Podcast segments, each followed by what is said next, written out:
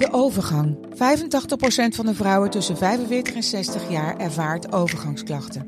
Klachten die kunnen leiden tot een verkeerde diagnose of langdurige arbeidsongeschiktheid. Wat kun je doen als je overgangsklachten ervaart? Hoe maak je dit bespreekbaar op je werk? En als jouw medewerker bij jou komt, wat kun je als werkgever dan doen? Sector Instituut Transport en Logistiek heeft een kennisplatform ontwikkeld waar jij terecht kunt voor tips en adviezen.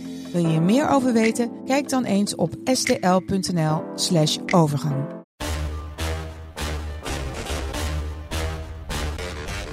Dit is Strik Privé. De dagelijkse showbiz-update met Jan Uriot en Jordi Versteegde. Ja, Jan, jij kwam hier vanochtend tantra dansend binnen. Ja, ik heb net uh, mijn maillot aan de kapstok gehangen. Inderdaad. Ja, jij bent daar wel een beetje van, hè? Van spiritualiteit. Ja, nou, ik ben er zeker niet vies van. En we gaan het erover hebben, want uh, ja, er gebeurt heel veel in B&B voor liefde. Ja, een spiritueel zeker seizoen. Spiritueel, ja. Ja. Eerst even terug naar gisteren, want uh, wij liepen hier de podcaststudio binnen. We zetten onze koptelefoon op en toen gingen hier in het Telegraafgebouw echt alle persalarmen af. Ja. Want Mark Rutte stapte op. Ja. En ik zei toen, nou, is wel een dingetje. Maar ja, weet je, achteraf toen ik dat uh, mezelf hoorde zeggen, dacht ik, nee, dit is gewoon echt een heel ding. Het Een werd het, ding is het, het ja. nieuws van de dag. En sterker nog, jij bent er vandaag op gekleed. Je hebt een VVD-blauw uh, colbertje aan. Het is een teken, het is een teken. Ja, is ben jij een VVD-stemmer? Ja. Ja. En uh, we gaan nu een nieuw tijdperk, hè, dat dient zich aan. Mm. Uh, ja, nieuwe mogelijkheden. Het zou zomaar eens kunnen dat we weer opeens een first lady gaan krijgen. Denk jij dat? dat Denk je ja, dat, dat... kijk, eh, met Caroline van der Plas zal het ook niet lukken. Maar je weet niet wie het gaat worden. En uh, dan hebben we weer een first lady. En daar kunnen wij weer hele rubrieken mee vullen. ja. Nou ja, nu is het zo dat Mark Rutte ook wel BN'er-vrienden had. Hè? Of heeft nog steeds. Hij is niet verloren. Hij is niet dood natuurlijk. Nee. Maar Jort Kelder onder andere. Frits Hoefnagel. Ja. Uh, ben, jij die, ben je Mark wel eens tegengekomen op een feest? Nou ja, je noemt net de naam. Ik ben uh, Mark wel eens tegengekomen en gesproken op een feestje van Frits Hoefnagel. Oké. Okay. En hoe is dat dan als de premier op zo'n feestje is? Nou, hij is natuurlijk uh, eigenlijk niet anders dan, uh, dan dat we hem kennen eigenlijk. Het is nee. gewoon... Je, je, dat vond ik wel heel goed van hem. Ja. Ik bedoel, hij bleef gewoon uh, relativeren altijd natuurlijk. Vond ik heel knap. Ja. Um, maar het is niet nou, je, zo dat hij... Ja, staat hij op de dansvloer? Dat vroeg ik me meer af. Is het nou, dat hij in het weekend er wel los gaat? Hij wist altijd heel goed waar hij mee bezig was natuurlijk. uh, maar je kon wel met hem binnenkomen ergens natuurlijk. Vooral in het buitenland. Ik bedoel, hij heeft grote vrienden. Joe Biden, uh, Emmanuel Macron. Mhm. Mm -hmm. Dat is natuurlijk wel fijn als je die dus in je, in je, in je adressenboekje hebt staan. Ja.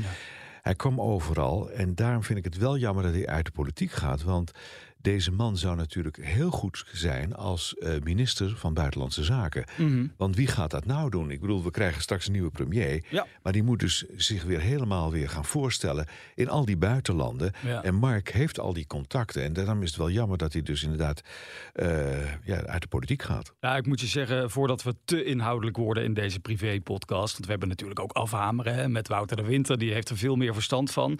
Maar ik geloof het niet helemaal dat hij uit de politiek stapt. Ik denk echt wel als hij straks, als dit eenmaal helemaal geland is. en hij wordt nog gevraagd door, voor een bepaalde functie.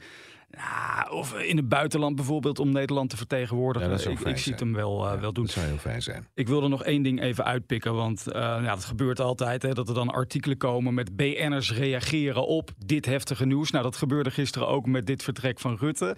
En het bericht van Jan Dulles, uh, frontman van de 3J's natuurlijk. Ja. Dat wil ik er even bij pakken. Hij postte een filmpje van een Nederlandse vlag die hij thuis had opgehangen. En hij zei daarbij, ik heb altijd gezegd, als Rutte opstapt, dan hang ik de vlag uit. Dus bij deze. Ja, toen dacht ik van, waar is het respect gebleven? Ja. Ik bedoel, je kan, je kan het niet eens zijn met iemands politieke standpunt, standpunten. Maar je kan toch niet uh, zeggen dat Rutte niet zijn best heeft gedaan. Dat hij niet keihard gewerkt heeft, dag en nacht, 13 jaar lang, om dit land te vertegenwoordigen. Ik vind het echt, ik, ik, ik kan er met mijn hoofd gewoon niet bij. Dat wilde ik echt nog even gezegd hebben. Jan Dulles.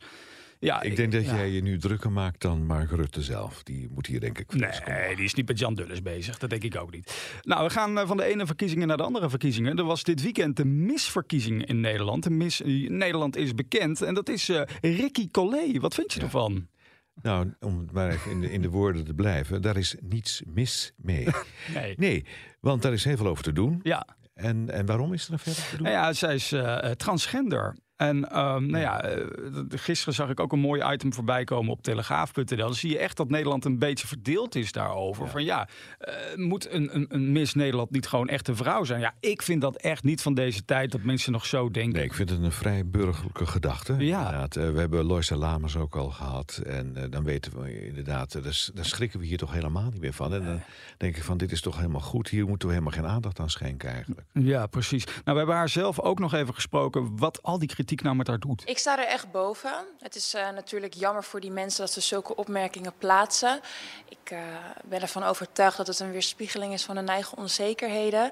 Dat is natuurlijk uh, heel jammer voor die mensen mij brengt het alleen maar verder. Ja, we wensen haar gewoon alle succes. Ik vind het mooi hoe ze dit oppakt. Absoluut. En uh, nou, we gaan uh, meemaken of zij dan uiteindelijk Miss Universe wordt. En dan bespreken we dat weer hier in deze podcast. Zoals we nu eindelijk B&B vol liefde, oh, Jan, gaan daar bespreken. Ja, we hebben de hele ochtend al een beetje aan het uh, opwarmen. Je hebt me net acht seconden lang geknuffeld. Want dat schijnt heel goed te zijn, hè? hoorden we oh, gisteren. Ik vind dat zo een gedoe allemaal. Ik vind ja. het al vervelend als iemand te lang je hand vasthoudt als je een hand geeft. Ja. En dan inderdaad, dat zien we dan gebeuren inderdaad bij B&B voor Walter hebben we het over. Ja, die, die is heeft, echt spiritueel. Die hebben, ja, die hebben twee, dames, twee dames ontvangt hij inderdaad. En het kan niet van elkaar afblijven. Nee.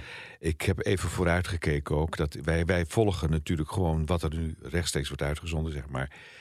Maar je kan ook vooruitkijken via bepaalde kanalen. Ja. Je weet niet wat je gaat meemaken. Oh, het wordt... maak ons eens een beetje warm nee, dan. Nee, nee. Zonder al te veel... Ik ben niet tegen... Ik heb niks tegen spiritualiteit, want daar ben ik zelf ook mee bezig.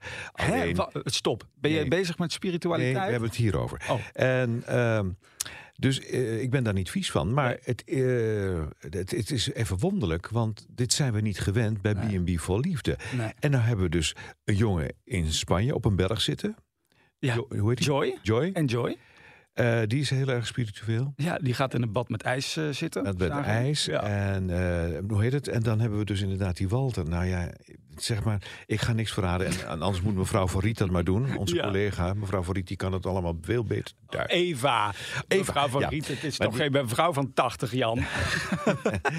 Nee, maar eh, het, het, het is, het is een hele bijzondere editie dit keer. Omdat het gaat erg over spiritualiteit. Maar nu toch even over jou, Jan. Want ben je dan s'avonds iemand die met kaarten eh, aan de haal gaat of zo? Je hebt natuurlijk met Jomanda heel lang een, Ja, dat- een, en daar- een radioprogramma En gemaakt. daar heb ik een tik van overgehouden. Laten we Oké. het daarop houden. Ja, Oh, vandaar. Nou, dat verklaart in één keer een hele hoop. Kun je dan mm, tot slot nog een, een favoriete kandidaat, een, een favoriete B&B-eigenaar opnoemen? Wie is Nou, dat is die Marianne in Portugal. Oh ja, een diva is het een beetje, hè? Ja, die, maar dat is zo'n sterke persoonlijkheid. Die vrouw is zo echt een krachtige vrouw. Ja. Daar gaat geen man het bij uithouden. Hmm. En het is een hele lieve dame.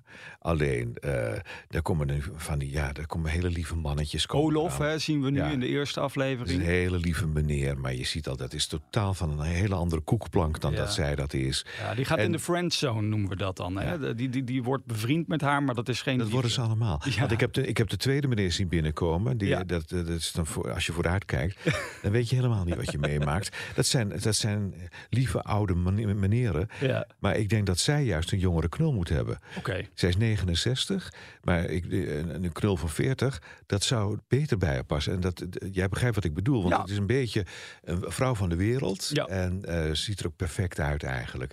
Dus dan denk ik van, eh, nee, maar daar, daar verheug ik me op. En da- daar kijk ik alleen naar voor, voor Marianne.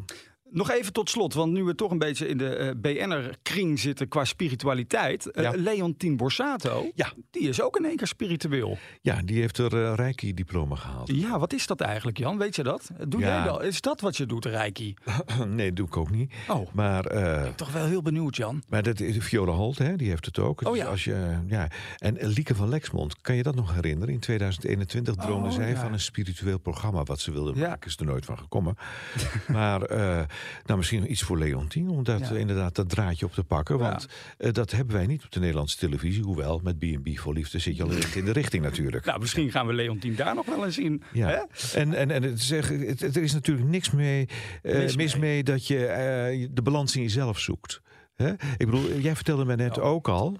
Ja, dit vind ik allemaal zo'n taalbalans in jezelf. En wat voor fase van je jij leven vond het net al dan? heerlijk om je koptelefoon op te zetten. Ik doe het niet. Maar jij vindt het toch fijn om je eigen stem te horen. Ik, dit is het moment uh, dat we moeten afsluiten, Jan. Ja, ik ga mijn koptelefoon afzetten. Morgen om 12 uur, dan zijn we er weer. En dan is het privé day. Dan gaan we het blad weer bespreken. Dus ja. tot dan. Tot dan.